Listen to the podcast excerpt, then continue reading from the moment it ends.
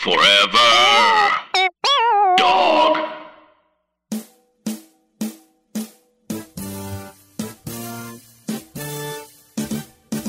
I feel like if we start talking about it, we might not stop. You're right. Where's everyone at? Where are you at, Jirah? I mean, I will admit that I've been angry for years. You know what? Not even passionate.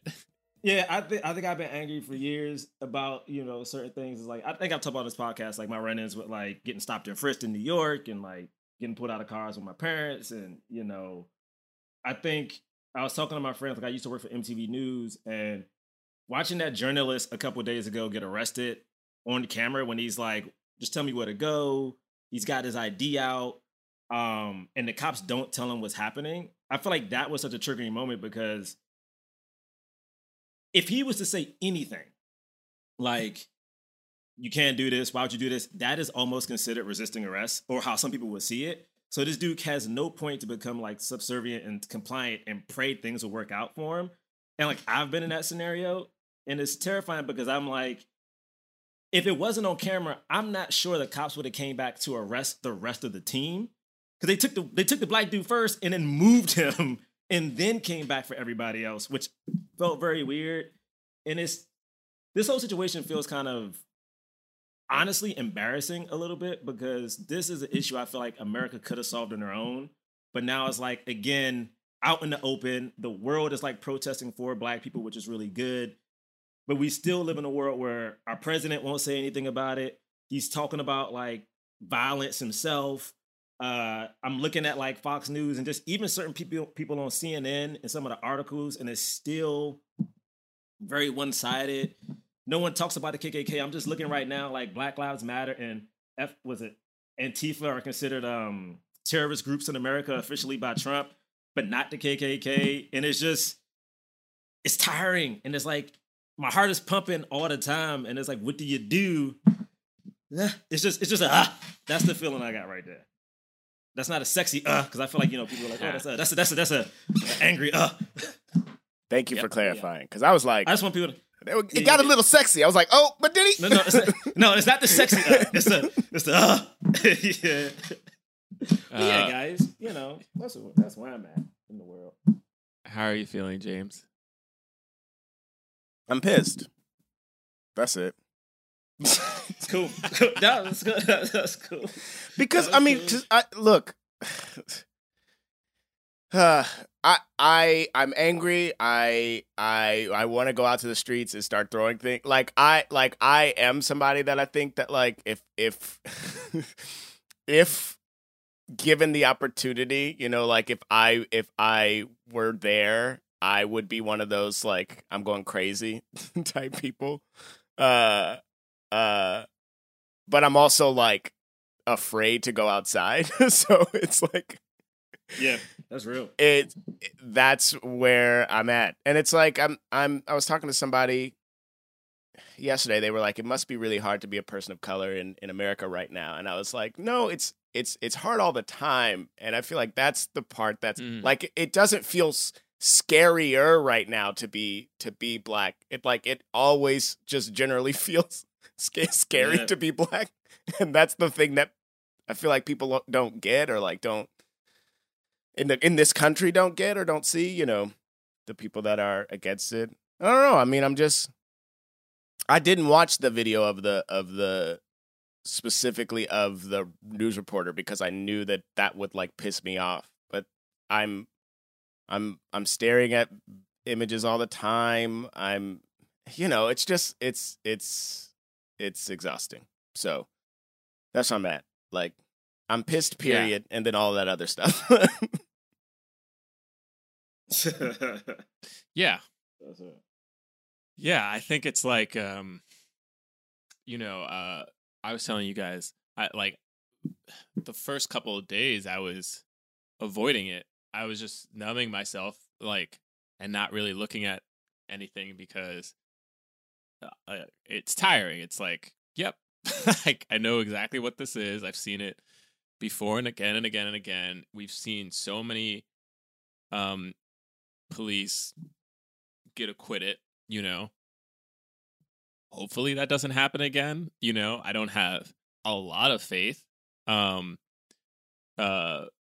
people, I think, you know, people are reacting now because they see images of cars burning and buildings burning on their television. They see reports of police having to call curfews in like over a dozen cities, and the National Guard being called in, and protests happening all across America. And they hear words like looting and rioting, and they see a video of people like taking stuff out of a Target, and they're like, what's going on? This is crazy. And to those people, and I mean, if you're not one of those people, but you see those comments, you know, I think like, I feel like what's not being taught, a lot of people are going back and forth between like whether it's right or whether it's wrong. I kind of think that question is irrelevant. The reality is you had peaceful protests happening for years and years and decades and decades. You had people telling you this was wrong, that things were happening, and nobody wanted to listen. And even though there were videos, even though we've all seen the videos, we saw Eric Gardner video. You know, we saw the video of I keep forgetting his name. I'm so sorry. In Cleveland. Philando. So many. We saw. Yeah, there are so many. I was going to say that. So there was that kid. John Crawford. Yeah, John Crawford. We see all these. We see them time and time again. And these are the videos. These are the recordings that are captured on camera. That doesn't always happen. It shouldn't need to happen. And yet, even those people got acquitted. So at a certain point, when you see rioting happening and then everybody starts to pay attention, you are in effect telling people, hey, we're not going to care until you start setting fires. Then we're going to start caring. Then we're going to start saying something. Then we're going to have to react. Then we're going to have to, and yes, we'll have this debate, and we'll tell you, you should be doing it this way, you should be doing it that way. But the NFL is a perfect example, right? Colin Kaepernick took a knee. Colin Kaepernick took a knee during the Pledge of Allegiance. It's possibly the most mild form of protest you could ever do. It's like literally not messing up anybody's anything. Like it's not like he interrupted the game. It's not standing in the middle of a street and blocking traffic. It's not like causing noise outside of it's like a literal silent protest. He took a knee, and cameras saw him taking a knee, and people were inflamed, and they were like, how dare he? And he got fired, and he was never let back in. And people were like, well, that didn't have to do with this and that. And everyone knows, yes, it did. And guess what? The NFL didn't care. And then the NFL started going, hey, you better like, you know, and the team started policing their players. And that protest was snuffed out and not really cared about. And now, after a bunch of riots happen, the NFL releases a statement and is like, hey, we're with you. Our thoughts and prayers are with everybody. It's like, I think it's funny. It's like so tone deaf and like screw the NFL. But there's also the part of me that's like, oh, cool. So you are telling people this is what you're going to respond to. So whose fault is that? Yeah. That's all I have to say. Whose fault is that? We don't want our homes and businesses burned up. People don't want to see that. Like nobody wants that. But that's what's going to happen. If you keep letting, that's kind of where I'm at right now. I'm just like, I don't feel sorry. I'm feels nervous, like, but I don't feel sorry. Yeah, go ahead. To that same end, Bray, what you're saying, like it makes this feel like, yes, this is right now, but everyone's calling it a moment, but it feels like it's not a moment. It feels like it's gonna be. It feels like it needs to go on for a long time. You know, like it feels like it needs to be dragged out. The kind of reform and change that we need in the country is like it's deep. It's in the roots. Like it needs it. It. Yeah. So it's wild to me. Something that was fascinating that they talked about at the protests, which, by the way, the Pan Pacific protests had specific goals. like specific goals that they like gave everyone and kept reiterating like, this is what we need to do. And this is what we need y'all to do, and keep repeating it because like defund the police. We were also, they had, members of family members. And so they had everybody saying the name so that they remember them. But, something that was brought up is that the police system is actually working. Like, this is how it was made. It was made, you know, so like, it's kind of like what you were saying. It's almost like you need, how can you change something that was built from the beginning to be this way? And so that's like that's the conversation that people are trying to have, is like the police are doing what they've been told to do since their inception in this country. Like, that's how fundamentally they were made. And so it's almost like you have to burn the whole fucking thing down is what people are trying to say. And I feel conflicted being a non-Black person with saying like we were peaceful yesterday, because I don't have – it's a mix of speaking up and saying these people were peaceful for hours, because I don't think that that's the only way to protest. However, I wanted to actually share that narrative. They were peaceful and it didn't fucking matter. The cops still showed up with violence. And so when I speak up and say like it didn't matter that they were peaceful, it's mainly to my community and to other communities. You know, it's not to the Black people that follow me, it's to fans and to the audience that I have, that like, you guys keep saying that if they're peaceful, that none of this will happen. And that's literally not true. So correct. That was just, Lord. But I also, yeah, that's it. That's what I have to say. Yeah. So I don't know. I mean, there's really not much else to say, but thanks, Danny. Yeah, thank you. Yeah, I don't know. I don't know what else to say. I mean, you know, listen, I guess like before we get started, it's like people should be safe. So I think that's my biggest concern. Like, I know Danny, a lot of friends I've had have been out protesting. And I think the way I described it to one friend is, if you are protesting and you're not a Black person, I'm very excited that you're there. But I do think these protests, the police are now treating non-Blacks like how they normally treat Blacks. And by that, I mean, a Black person goes to the street, their interaction with the cop may not be peaceful no matter what they do. I've had a lot of white friends thinking they could just talk to the cops and be like, if I just stand here and protest, I'll be fine. And I've seen some of them in Brooklyn who've come back injured. And I'm like, you're now going into a different place. You are now going into a place where you will be seen as a threat that is new for you. Even if you're doing nothing, you are still a threat. So just be extra precautious and safe. Because, I mean, again, I've seen friends outside of Barclays who, dude, there's one footage of one guy getting, like, really roughed up, this white guy, and he was standing there, but he was, if you will, mouthing off, is what a cop would normally say to a Black person. And, like, normally on any occasion, this white dude would be able to say whatever he wants to this cop. But in this situation, you are not seen as a white person. You are seen as a rioter, as a looter, as an enemy of the state, which Black people normally are seen as. So protect yourself. Don't get your Black friends in trouble. I just want people to be cautious, because it's just like, for me, is a fear I have of people always wanting to speak out, which is good. You just got to make sure you know how you do it. Because I think if a cop hits you and puts you in the hospital, they can disappear into the distance. They're not going to help you pay for your bills. That one girl had a seizure that came out of her pocket. She didn't have health insurance. It's like, if they hurt you, it's up to you to take care of it now. So just protect yourself. Let's talk about some comedy in a podcast, baby.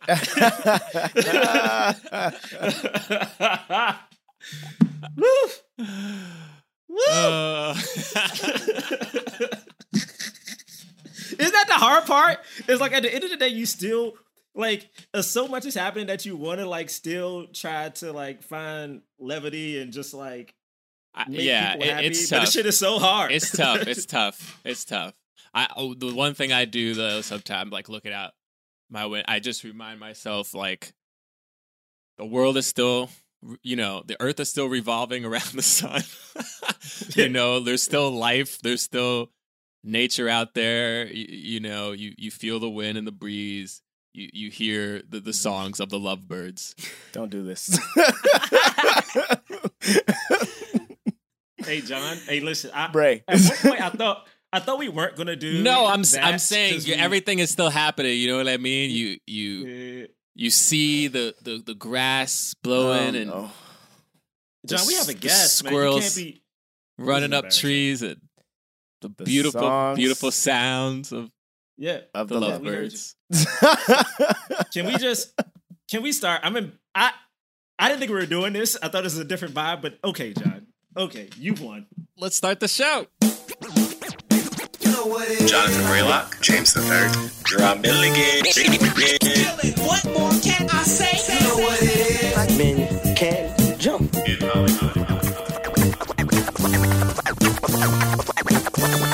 Black actors, man. Black actors. All right. Welcome to Black Men Can't Jump in Hollywood. Revolution City. Take the grease. Yes, I took the Hollywood out and made it like Revolution City because it's. I heard. Incredible. For those of you who are listening to this for the first time, my name is Jonathan Braylock. I'm Rob Milligan. I try to make it extra deep. I'm James III. God damn it, James.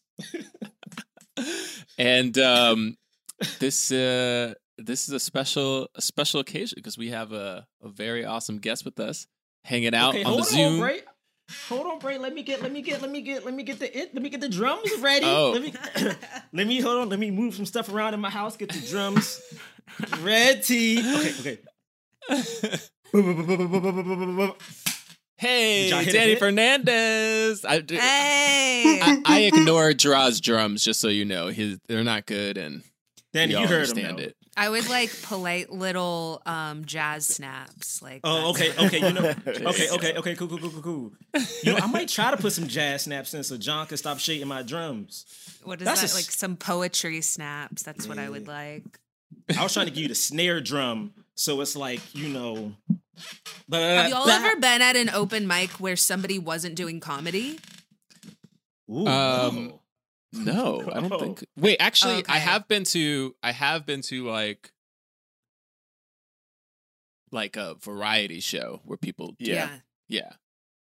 Wait, you've been to a stand-up, but not an open mic. And somebody was just doing like poems. I've been to a poetry open mic. I've been to one of those. Yeah. Wait, but Danny, you're talking about like a stand-up open mic, right? I think it was a variety show, actually. I correct myself. Okay, but it is funny when they bring out the music number, and I'm just like, this just doesn't feel the same. No. Not as funny. Yes, it's tough. I don't even know what comedy looks like after this quarantine, man. It's like, are the clubs still going to be packed, or do we half-pack them? Yeah, that's a whole other thing. That's a whole other... I was going to say, somebody on Twitter is impersonating Disneyland. It's one of my favorite accounts now. And it was like, when we're going to reopen in June, our capacity is 2. It was just like... Yeah, like, what is this? I'm not trying to be around Mickey Mouse, and Mickey Mouse is coughing under the mask, and the Rona's coming through the eye sockets. He ain't supposed to talk. Rona's coming through the eye sockets? Like, he not supposed to talk, and now it's just seeping through the mask, and he hugging the kids, coughing with the Rona. Listen, sorry, that's just my problem with Disneyland, and I want to go, but I just can't. You know, woo, guys, this is gonna be fun. Danny, thank you so much for joining us. Really appreciate you being here. If y'all don't follow Danny on Twitter, you should, because you do have them fire tweets sometimes. You really do. Only sometimes. Yeah. Hey, look. We can't nobody's all be perfect. Hits, you know? Yeah. Oh, also, Ralph Breaks the Internet. Mm-hmm. That movie. Yeah. I love that movie.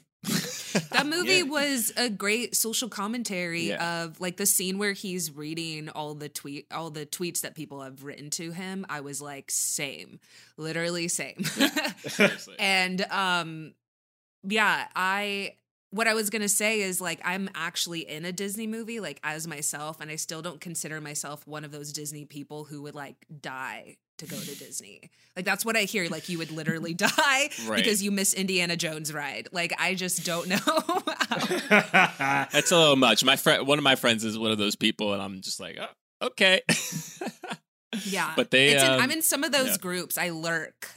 I lurk in those groups. I am in them, and it's just, it's wild what they fight over. It's crazy. Yeah. Listen, Aladdin's the best Disney movie. I said it. Aladdin? Aladdin's the best Disney movie. Interesting. I mean, I know he's a liar. I know he's a... Wait, no! I feel like... Oh, so that's the one you're going to choose, huh? Okay. I feel like there was so much subtle judgment in that.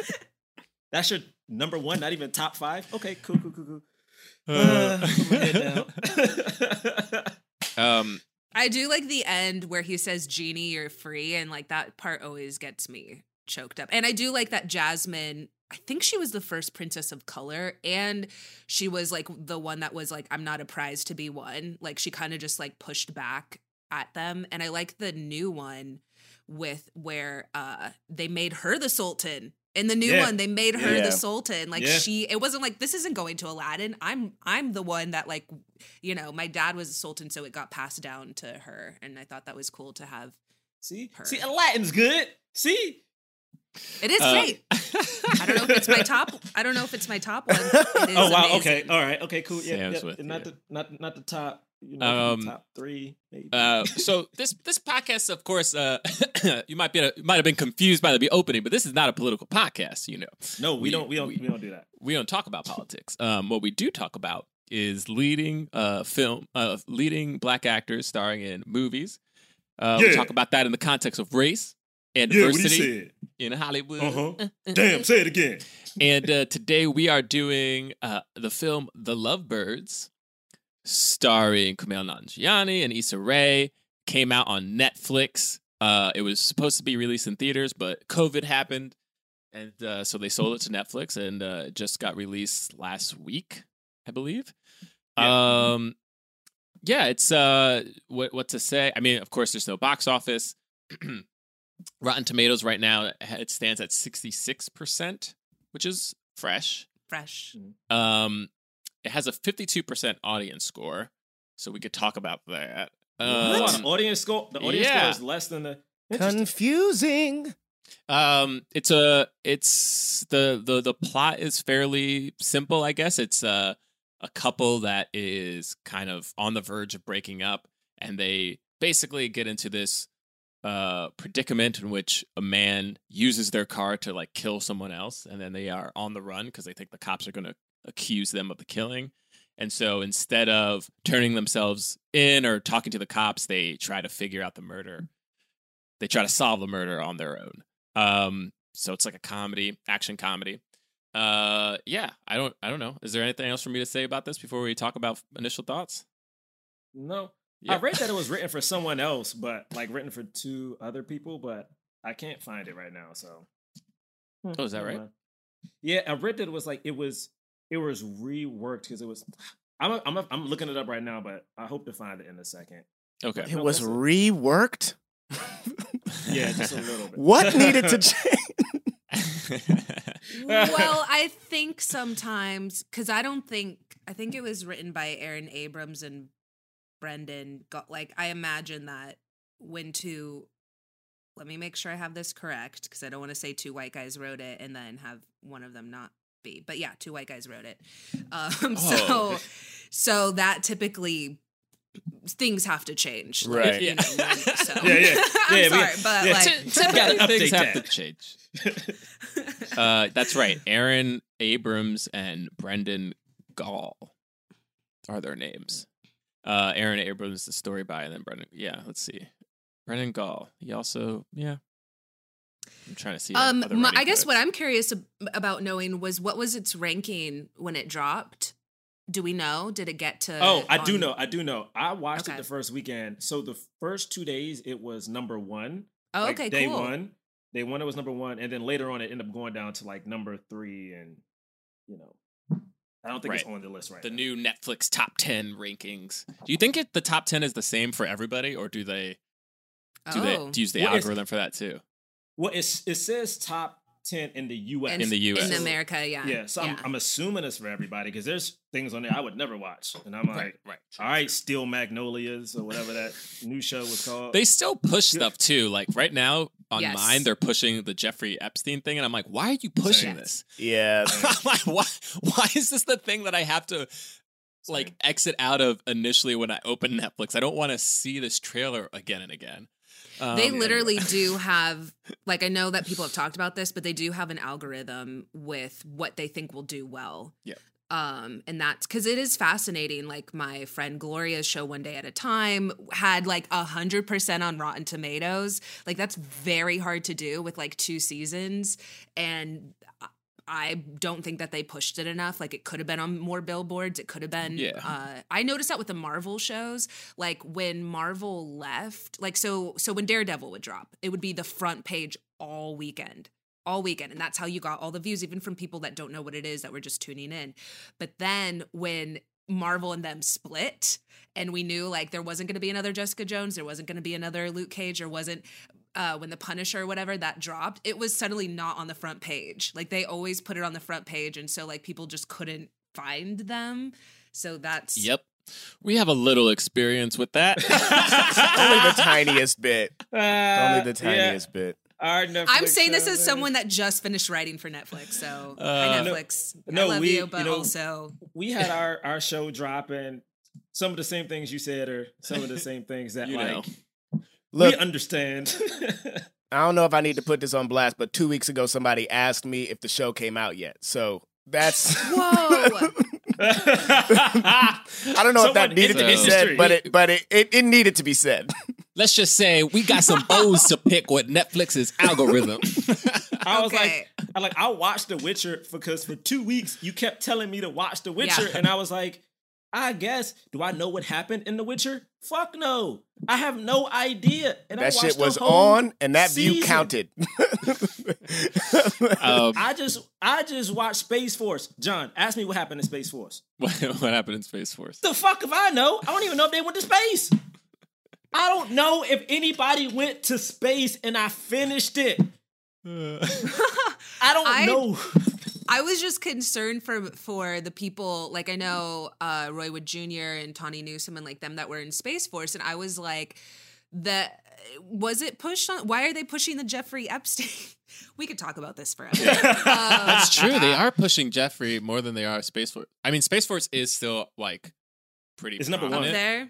It's like on the, like, if you go to like any like new on Netflix or trending or, you know, new releases and stuff like that, it's everywhere. But it isn't the number one. That's true. It wasn't my number one. My theory is Jeffrey's, it can, for lack of a better word, it can unite everybody because it's such a top political moment. And it's like, he did something with Trump. He still is a really rich white guy, but then also he screwed over a lot of people. And it's like, what is his story? Honestly, whatever. I'm sure I'll eventually watch it. Anyway, yeah, we went way off topic. Right. Back to the movie. The podcast is supposed to be short. Yeah, it's supposed to be shorter. Oh. Right. Sorry. How much time do we have? We should do initial thoughts. Yes, Danny, you want to go first?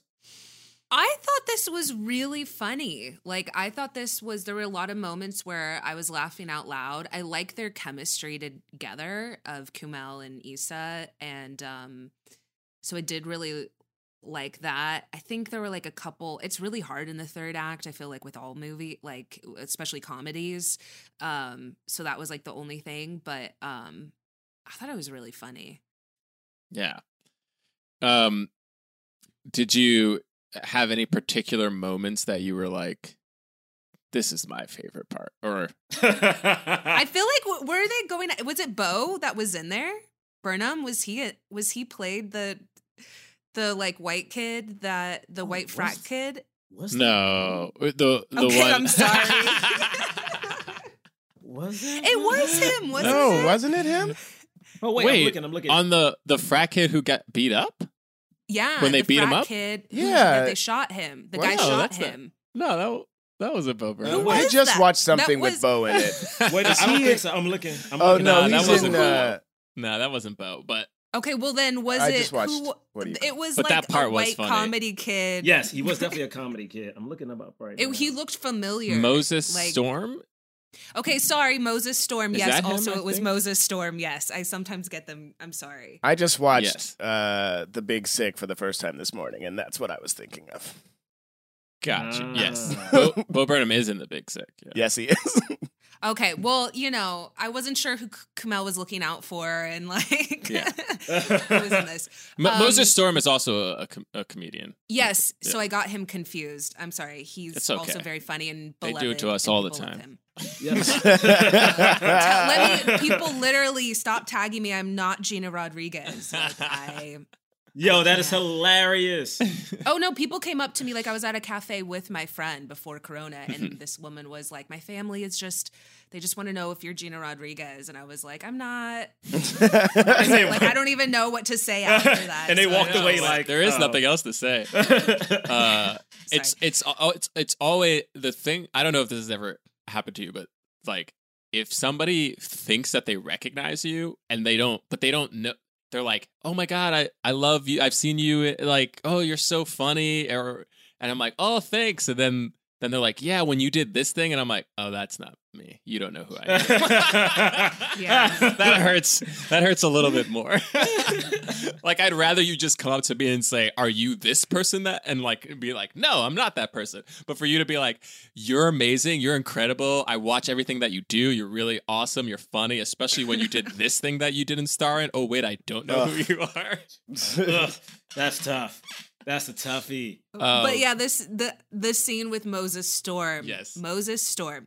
And them when they're like trying to interrogate him and they're using the interrogation techniques that were used on them. Like that to me was, that was literally saying the same words.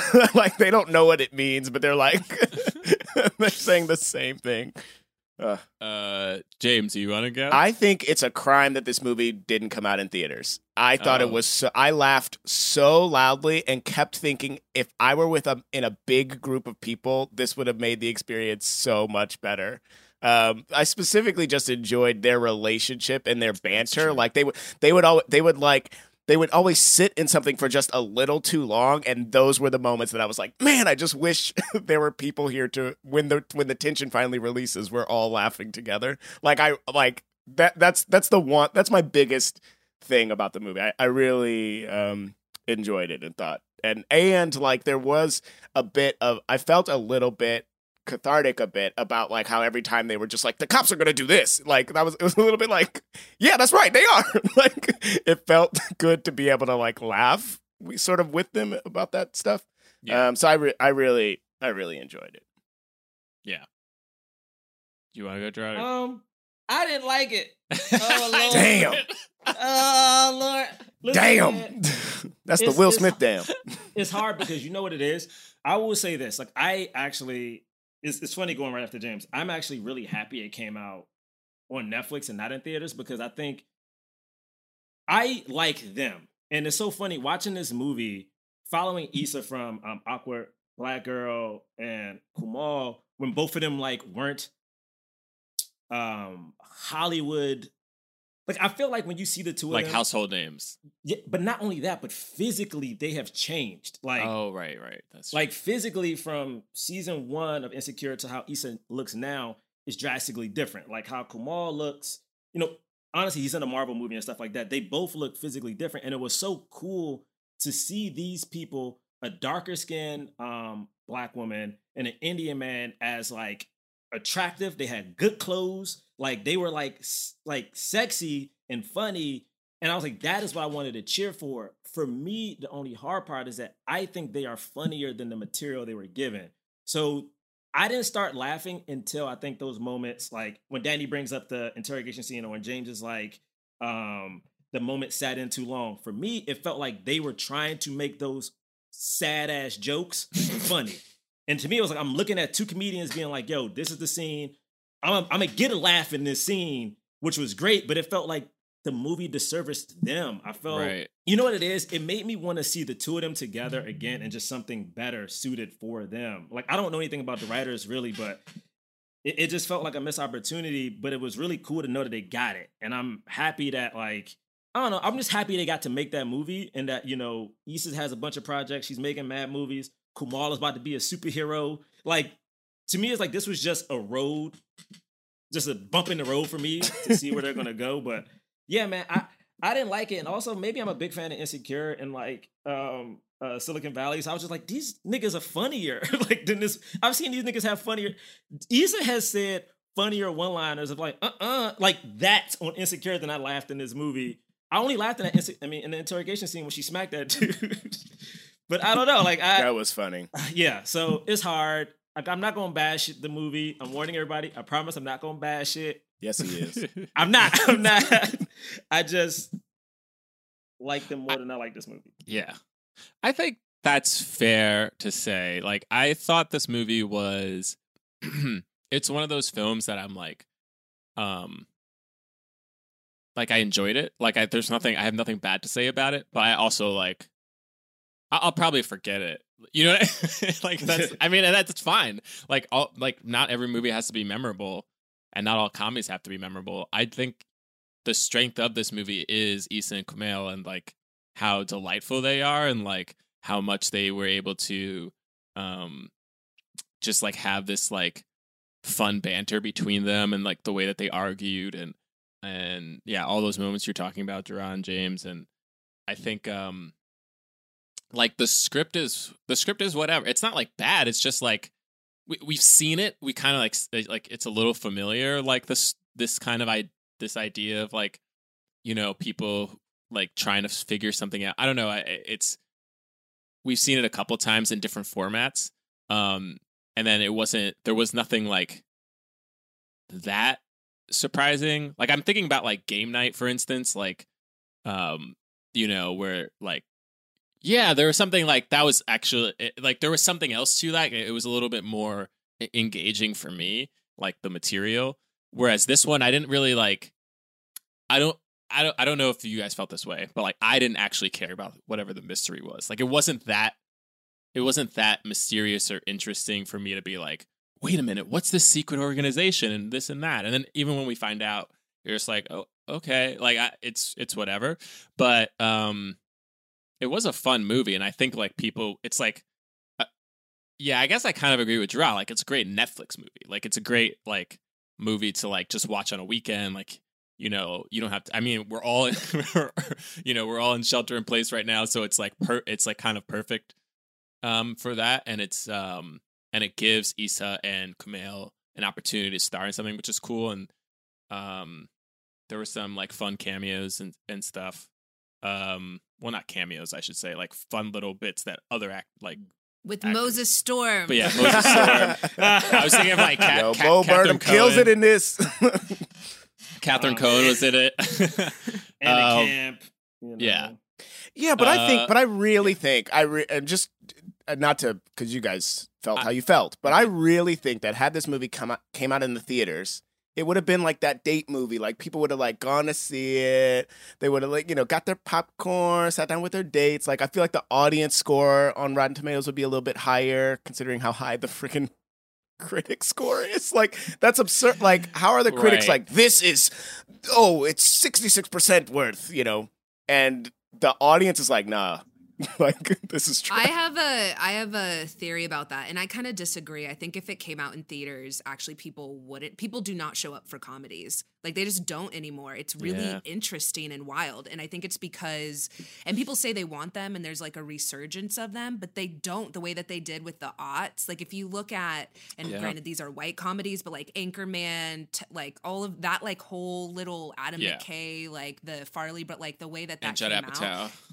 Judd Apatow, people showed up for those. And then I think a couple of things, I think comedy, I don't know, like dramedy became, and this is someone speaking in that realm, like that's just what I write. And when we look at Insecure, Issa changed a lot of the way that I write because she doesn't, like you were saying that sometimes they try to force jokes in there. They don't force jokes in Insecure. If something at the end of a scene is genuine and authentic and they don't feel like there needs to be like they don't do that. They'll just let it sit and then they'll move on to the next scene and you get to have all these girls together. But like what I'm saying is that we kind of moved in this direction where art is not comedy. Like people don't view comedy as art at all.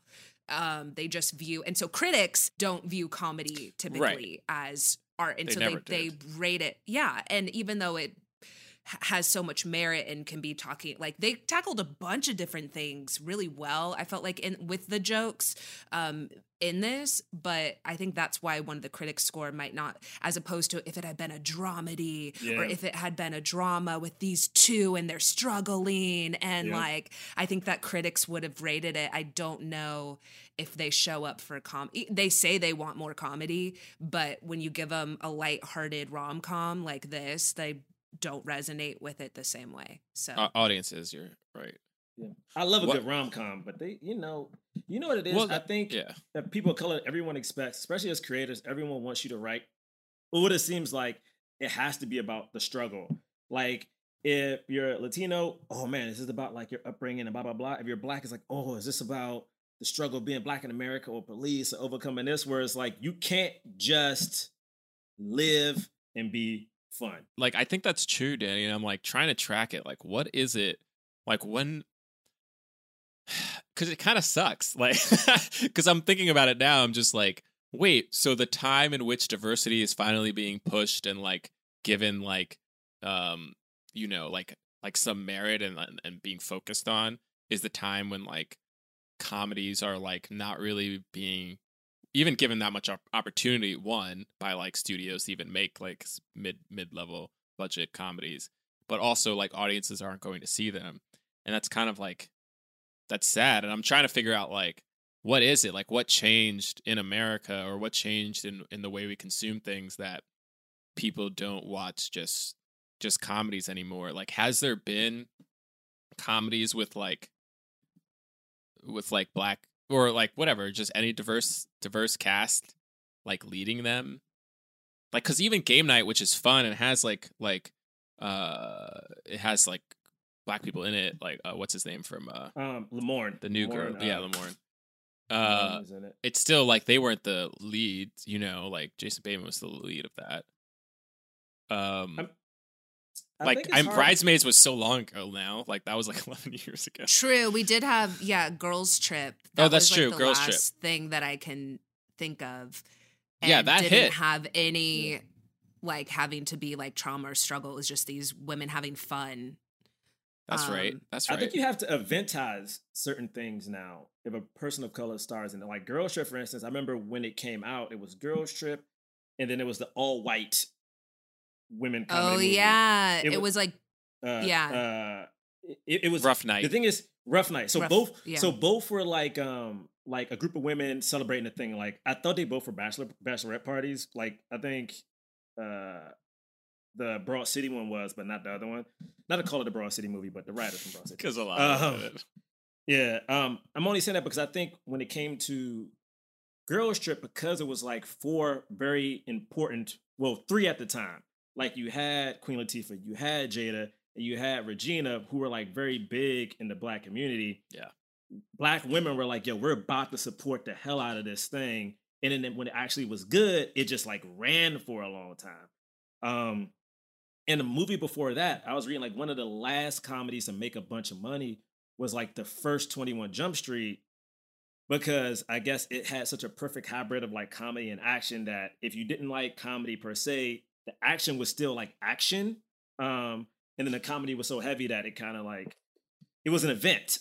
So it feels like you have to have these event type comedies that actually work. Whereas like The House, but Will Ferrell didn't work out. You know, there's been like so many movies that I feel like people just don't care about because they don't feel big. Watch. We're going to go back to Austin Powers days real soon. It's going to be big, silly, slapstick shit real soon. My other theory, though, is that there's not enough new blood being allowed to make these types of things. And they like, we get these like formulaic comedies. Like, the one thing about like the Adam McKay and Judd Apatow kind of like reign is that they like all did this like kind of improv in comedies. It was new. And that's why people liked it. And they were like, oh man, this is so funny. But now it feels like everyone tries to do that.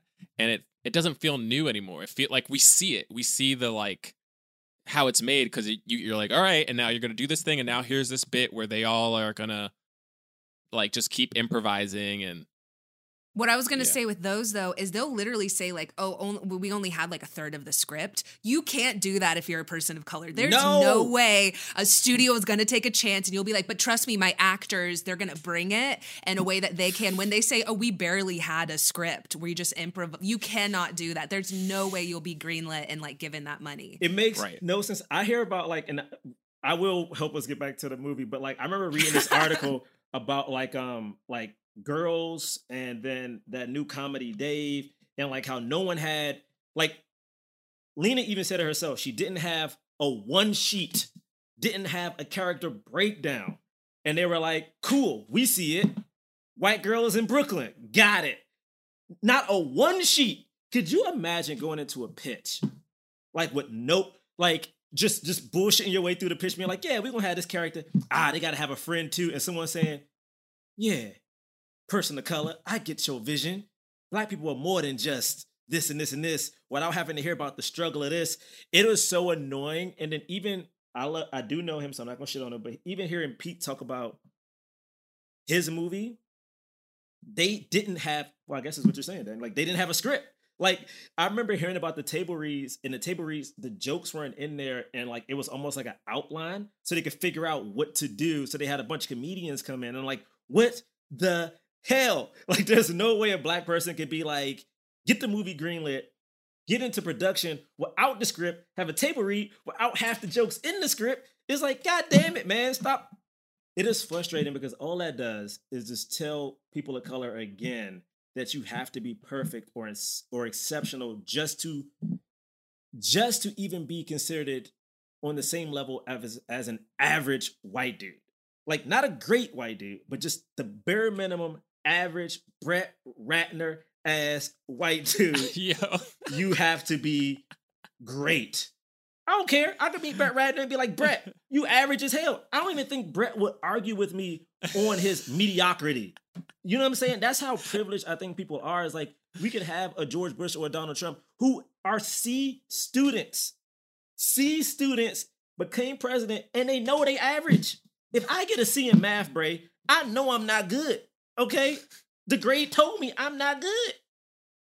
You know? I'm sorry. I don't even know what we're talking about no more. Lord. Oh, man. Okay, so we should talk about this film, I guess. Yeah, why not?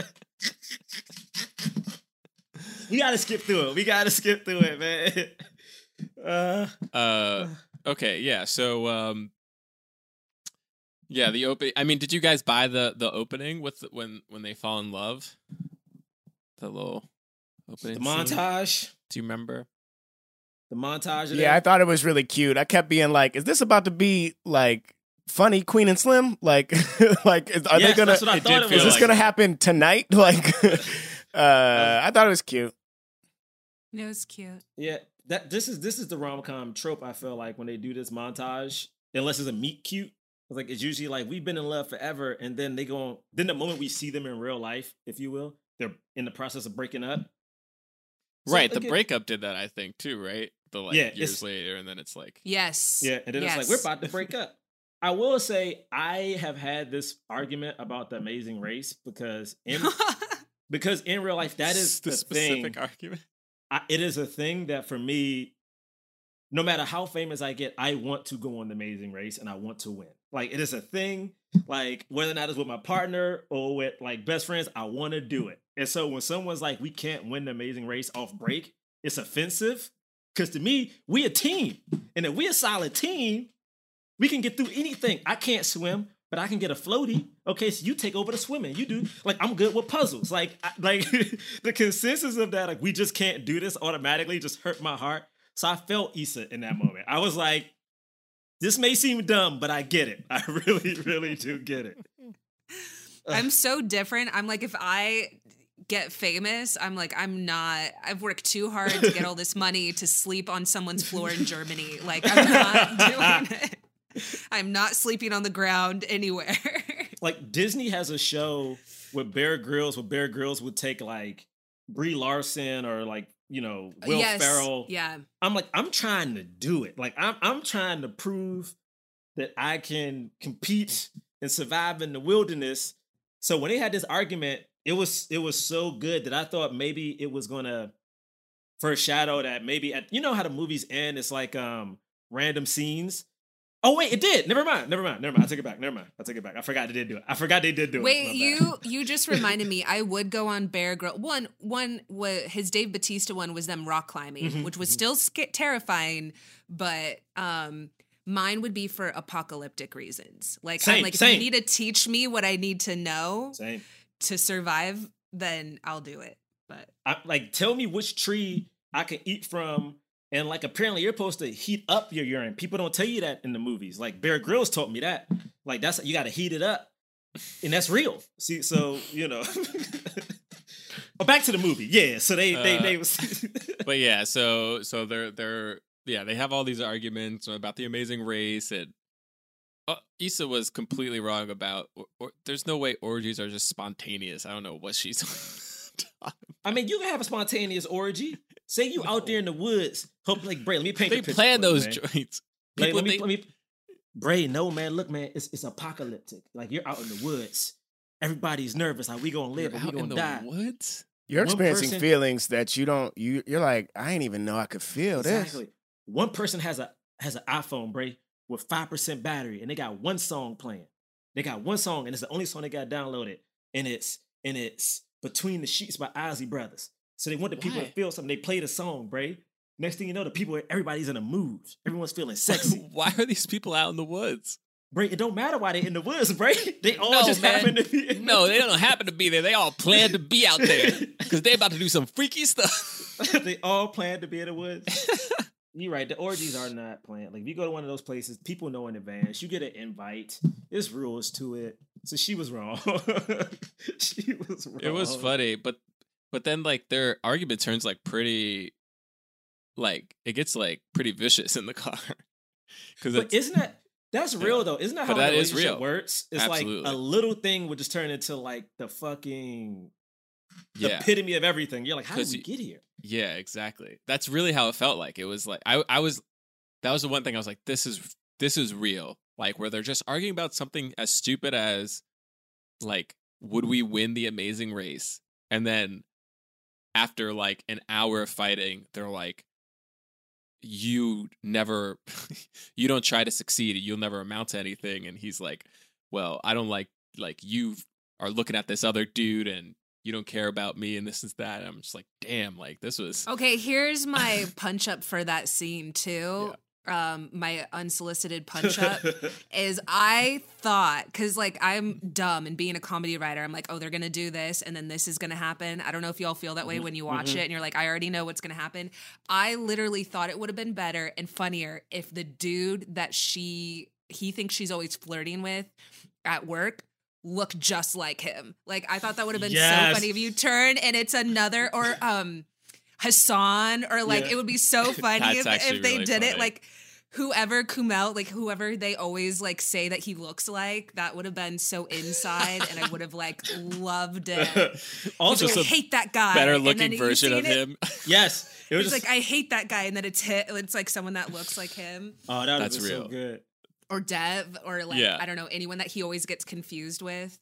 Oh, that would have been. Fun. And but you know what? It's so interesting because. It's so funny you say that, Danny, because at this point when they made this movie, Kumail was already training for Marvel, so he already looked really handsome to me. So it was like, if this would have been like season one, Silicon Valley, when he was kind of like schlubby a little bit, it's like, yeah, you could have had the real handsome other version of him, but he is so handsome now that it's like that person who looks better than him has to be a straight up model because this dude is just like, it's like, no, you handsome, bro. Like, there's not a... like equivalent of handsome. Yeah. It's like you only can be. You have to. Well, be an asshole. He could have been handsome. I think it would just be funny. He was like, I don't know why, I just don't like that guy. And then it's like him. It's like someone that looks just like him. It would have been funny. Joke punch ups. I wonder if they did punch ups for this movie. I don't think so. Never mind. Let me not shade it. I'm not shading it. Never mind. I'm not shading it. Also, does he go by? Am I just saying his name wrong? It's Kumail. Is that how you say it, Kumail? My bad. Or I would have been saying Kumail, but I say. Shit, what do I say?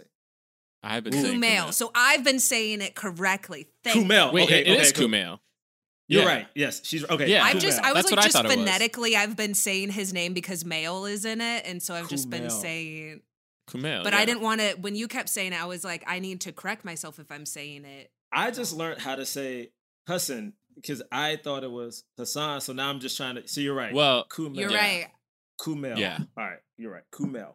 Other people have said that wrong. That's why we kept, that's why we also said it too. Yeah. Yeah. So, no, but that's a good correction. Thank you for that, Kumail. Because I hate when people say my name wrong. So I don't want to be that dude. Ugh. Yeah, but they, so basically the inciting incident is like, as they're arguing, they run over this dude on the bike and he's like clearly beat up and like, he gives them his phone and then he just starts bicycling away. And then they get back in their car. They're like, that was crazy. And then a guy just comes in and is like, hey, I'm a cop. He never flashes his badge, which I was like, you always ask for the badge. But do you though? And considering where this goes, that is so frustrating that he never flashes. Like, it's bad. I know. It makes no sense. Why wouldn't he flash his badge? Because we know it's him. It's fine. Like, we know it's him later. So flash the badge. Not like withholding that information did nothing to me. It did. It's hard because I want to say I would not have let him in the car if he didn't flash the badge, but I think I am so trained to it's embarrassing.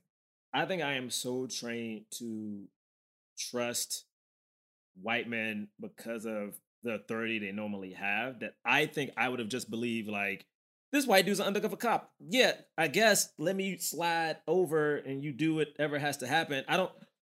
Because for me, I think I am now realizing there is two modes I have when it comes to white dudes, especially of power. It's either like to instantly rebel or get quiet to try to survive what I think the situation is. And I think if I hit a dude with a car, I'm scared that I may go to jail because I hit a white dude.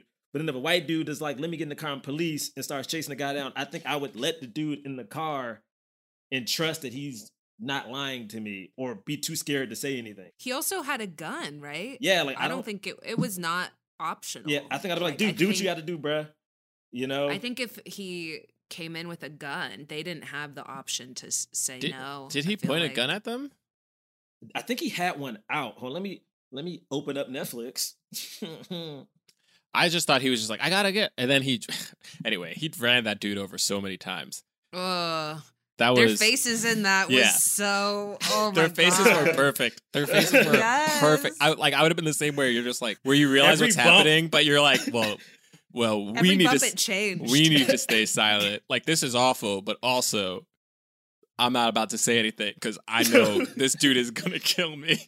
I'm going to just be here. Just quietly as this dude gets murdered. He was like, I thought that was so well played. And then even when the people came to call the police on Issa and Kumail, I was like, this is played out perfect. Like him running. So I would have ran. Yeah, man. I'm out. Like, I know. Why were they like, I mean, yes, we hit him, but we didn't kill him. And you're like, no. No, don't say none of this. Don't say none of this. I was like, just run. Yeah. It's kind of funny because we just did. I don't know, Danny, if you saw Queen and Slim, but it's like the serious version of this movie, except they kill a cop or in self-defense, but then they're on the run.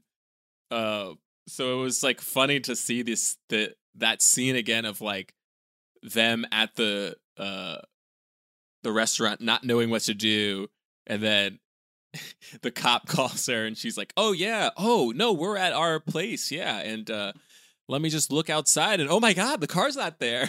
The waiter just comes over. She's so funny. Can I get you anything else? Is that a waiter? What?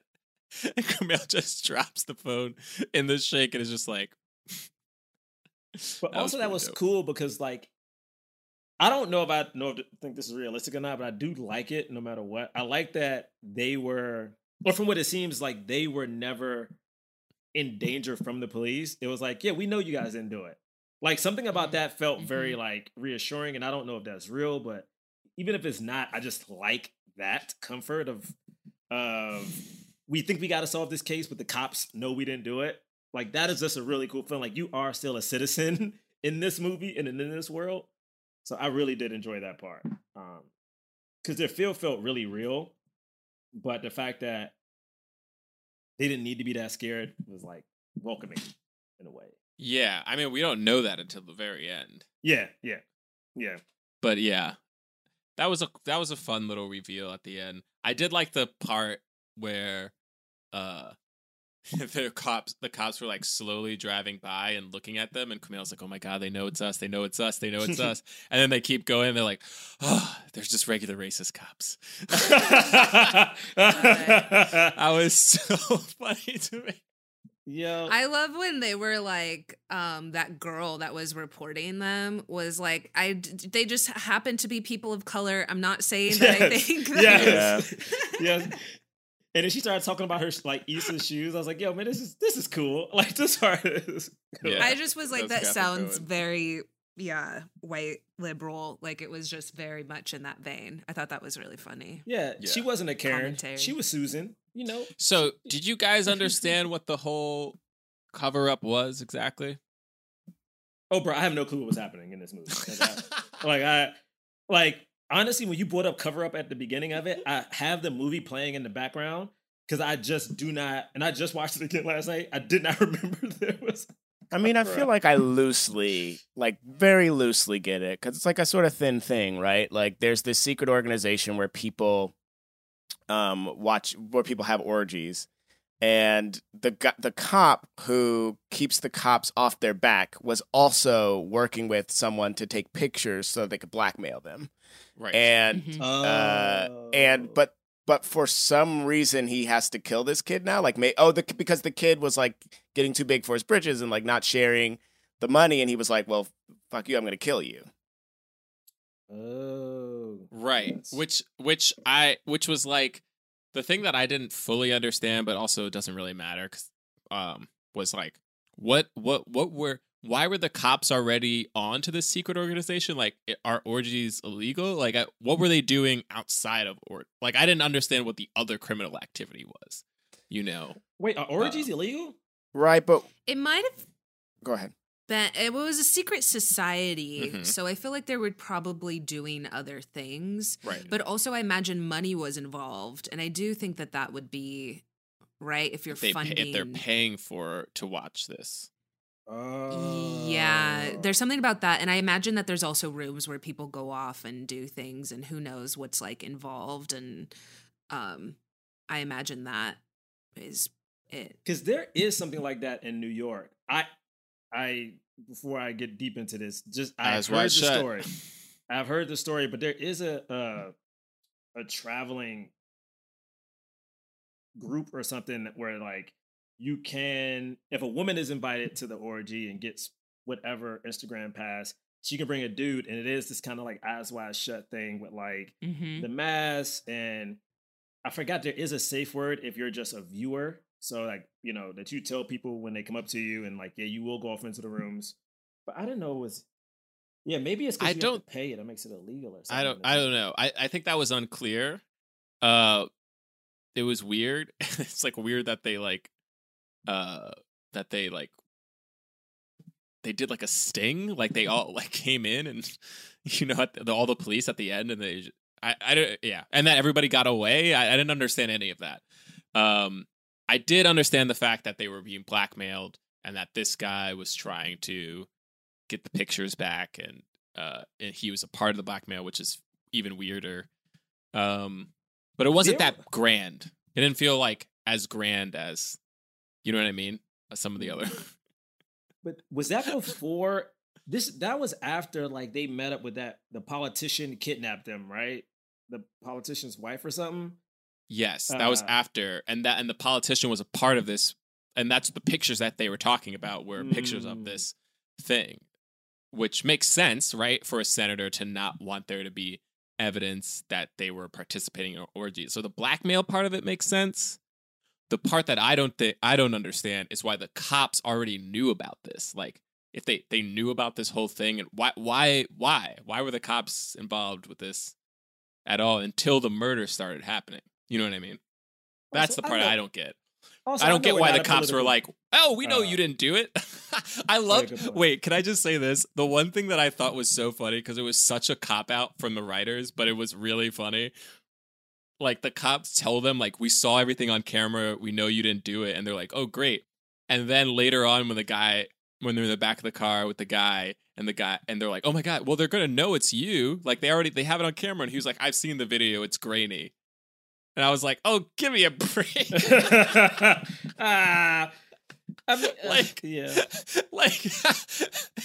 So they could identify these two people, but they couldn't identify you. Get out of here! Come on. I mean, look, man, that's what this is. I mean, it's funny because I keep thinking about the movie, and like, I know we're not political, but I'm like, do we live in a world where if we found a politician and his wife were in the orgies?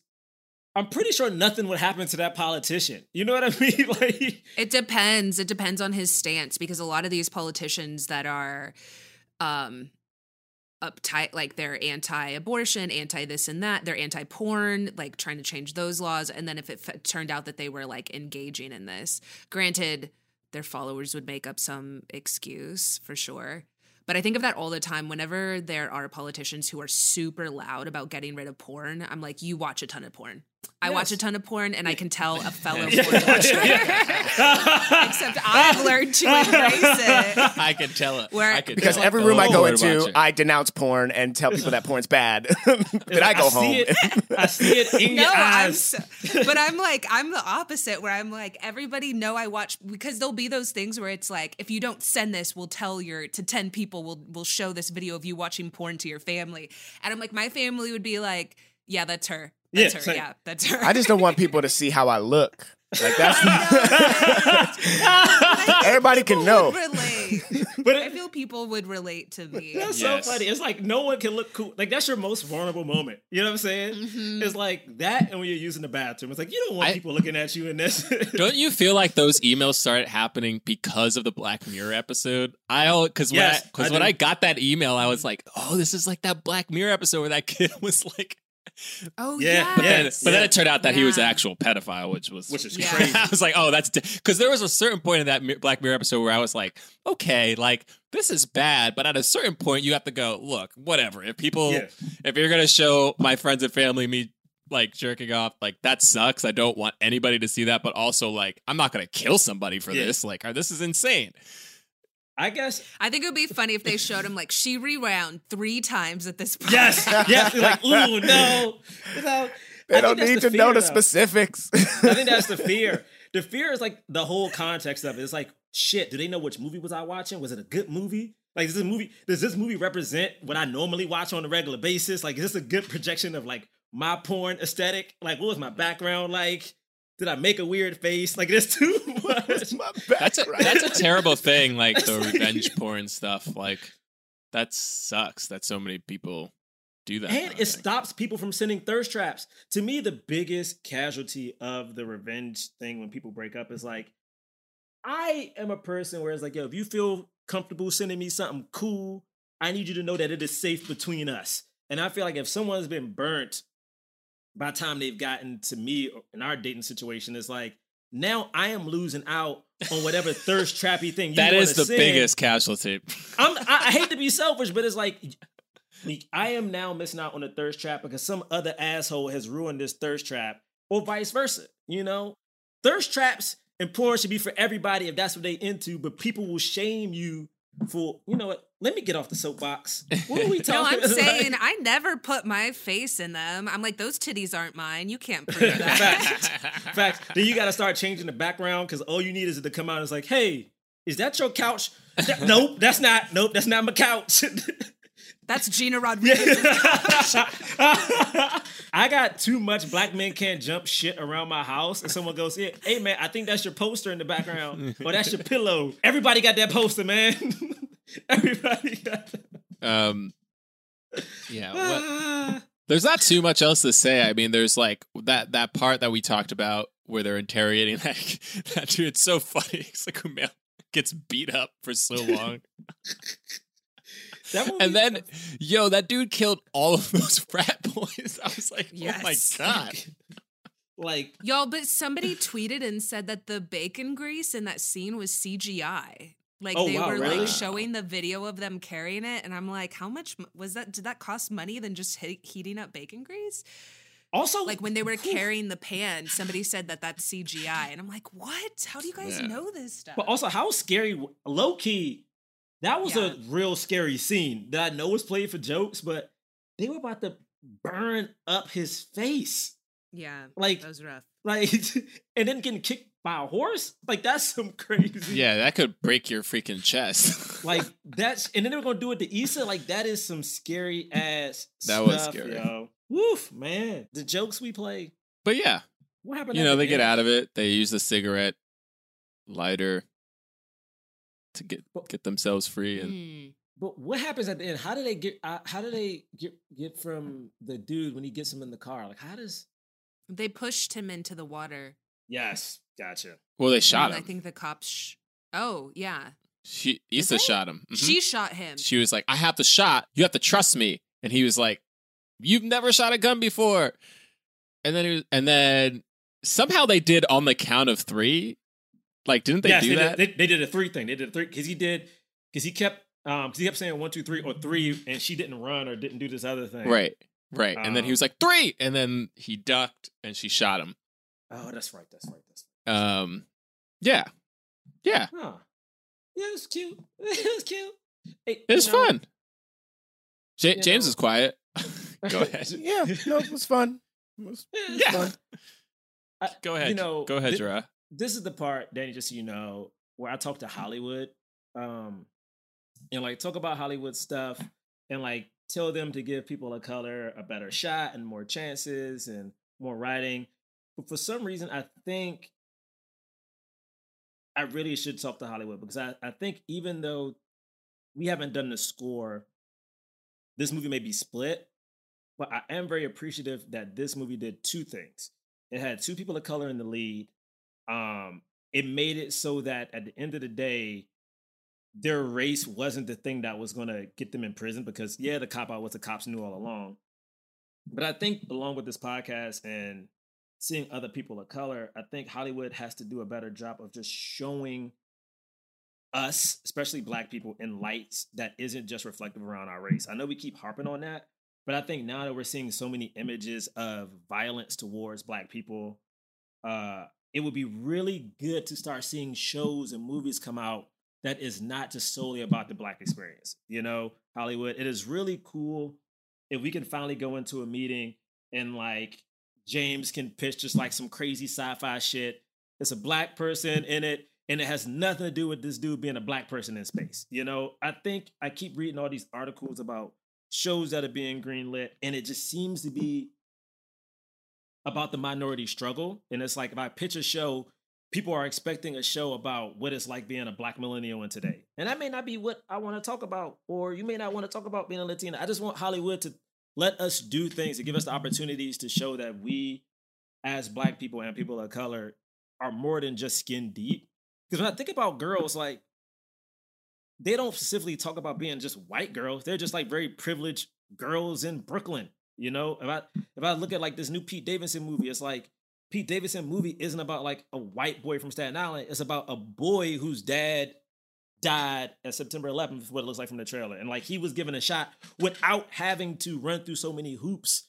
So I just hope like going forward, now that people are, the Netflixes, the Hulus are sending out all these posts about supporting Black lives and injustice everywhere. I hope they understand that there is an injustice in Hollywood by like limiting voices of color in the ways that they have boxed us in, and hopefully like they will see the errors of those ways and let us like talk about whatever the fuck we want, just like they do a white dude or just like they do a white girl. That's all I want.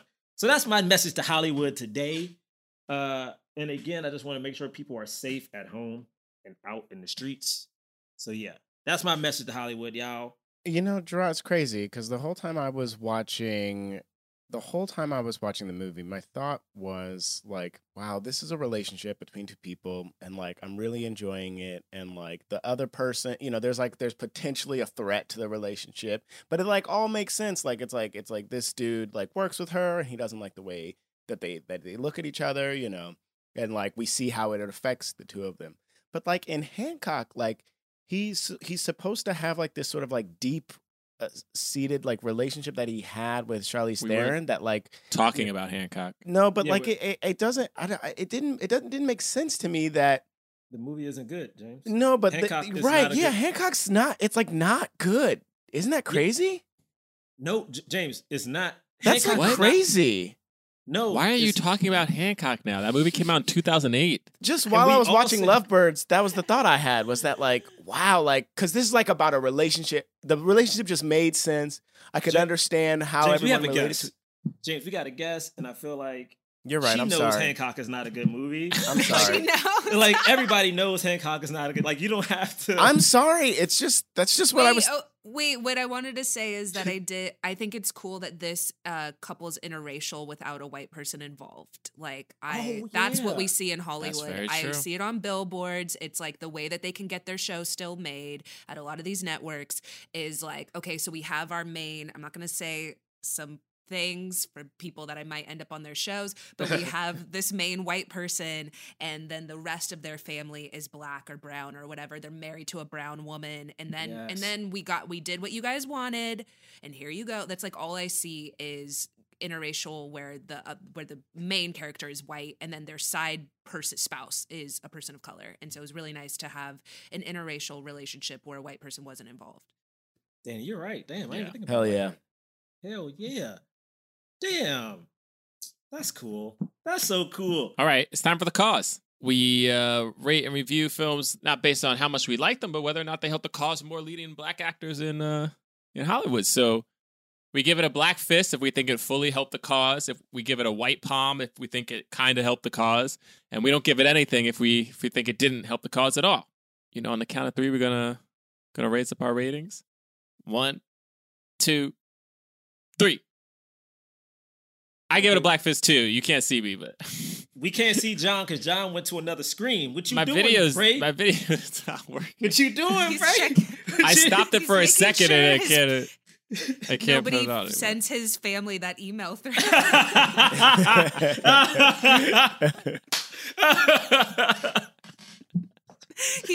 He has the tape now. Yes, over John's like, oh no, they keep seeing me.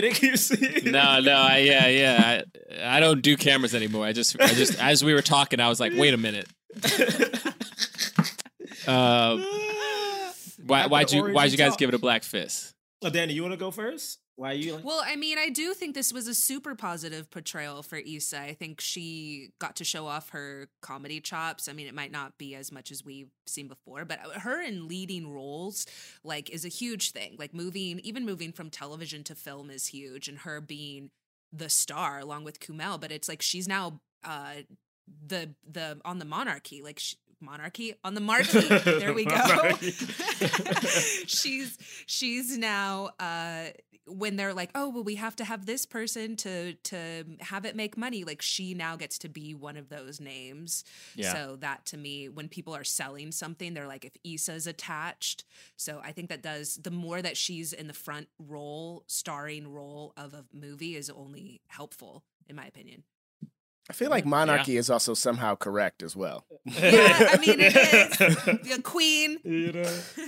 Good goodness. Yeah, I give it a fist because it's just like, this is great. We got one of those comedies that like you watch and you're like, that was fun. And then you go home and you don't have to think too much about. And we got that with two, people of color. We got Issa Rae and Kumail. They're both on the come up and it's nice to see. And like, yeah, exactly. It's nice to see like the relationship, this interracial relationship, not be about their race, like, and not have to focus on that. We say that a lot on the podcast, like we're just people. So it's cool for us to have movies in which we just get to be people. It's not like we have to talk about race every day. So yeah, that was nice. Black fist. Yeah, same, echoing everything everybody else said. And I know I had said previously, like, oh, wow, like, what would need to be reworked? But, like, specifically, like, the fact that race, like, only came up because they were like, we're dealing with the cops. Like, you're dead. Like, that's the only way that it came up. I thought that it was really nice. It felt like it was just sort of a genuine watching what would happen to these two people in this scenario. than like it didn't feel like they shoehorned the race in, or it didn't feel like they it was this whole sort of other thing on top of the movie. So yeah, but Black Fist, I thought they were great. Yeah, same. Black Fist, like what Danny just said, I didn't even think about the fact that this was an interracial couple that didn't involve a brown-skinned woman and a white dude. My God, that's that's like every movie. It's like white guy. I mean, it's so much so in movies now that you will have the lead white guy. Like it'll be a brown woman lead, and then the surprise is her dad is a white dude, and it's just like, we still get the famous white dude. It just feels like such a shitty thing. So it was really cool that that happened, and it's good seeing their glow up. So I'm down for all of it. Yeah. Yep. Awesome. Well, thank you, Danny, again for doing this. Where can people find you? I'm at Ms. Danny Fernandez on all the things. It's MSDANIFERNANDEZ. And I have a podcast with our friend, Ifiwadiwe, on iHeart, wherever you get your podcasts. It's called Nerdificent, and we tackle the past, present, and future of different like nerd franchises and everything from like Twilight Zone to Wonder Woman. This past month for May, we did Mental Health May, and we actually tackled the brain science behind like different therapy treatments that I've personally done, like TMS, which is something that like Neil Brennan was super vocal about, and I've been really vocal about. It's where they like have electrodes literally like on your brain stimulating things. So that's very nerdy. We tackle a lot of different things, and so it's just a cool podcast. That sounds dope as hell. That sounds really cool. Shoot. Guys, check that out. Thank you again for listening, everybody. Next week, I don't know what we're doing again. Stay safe. Love you all. We'll see you next week. Peace. Forever Dog. This has been a Forever Dog production. Executive produced by Brett Boehm, Joe Cilio, and Alex Ramsey. For more original podcasts, please visit foreverdogpodcast.com and subscribe to our shows on Apple, Spotify, or wherever you get your podcasts. Keep up with the latest Forever Dog news by following us on Twitter and Instagram at Forever Dog Team and liking our page on Facebook.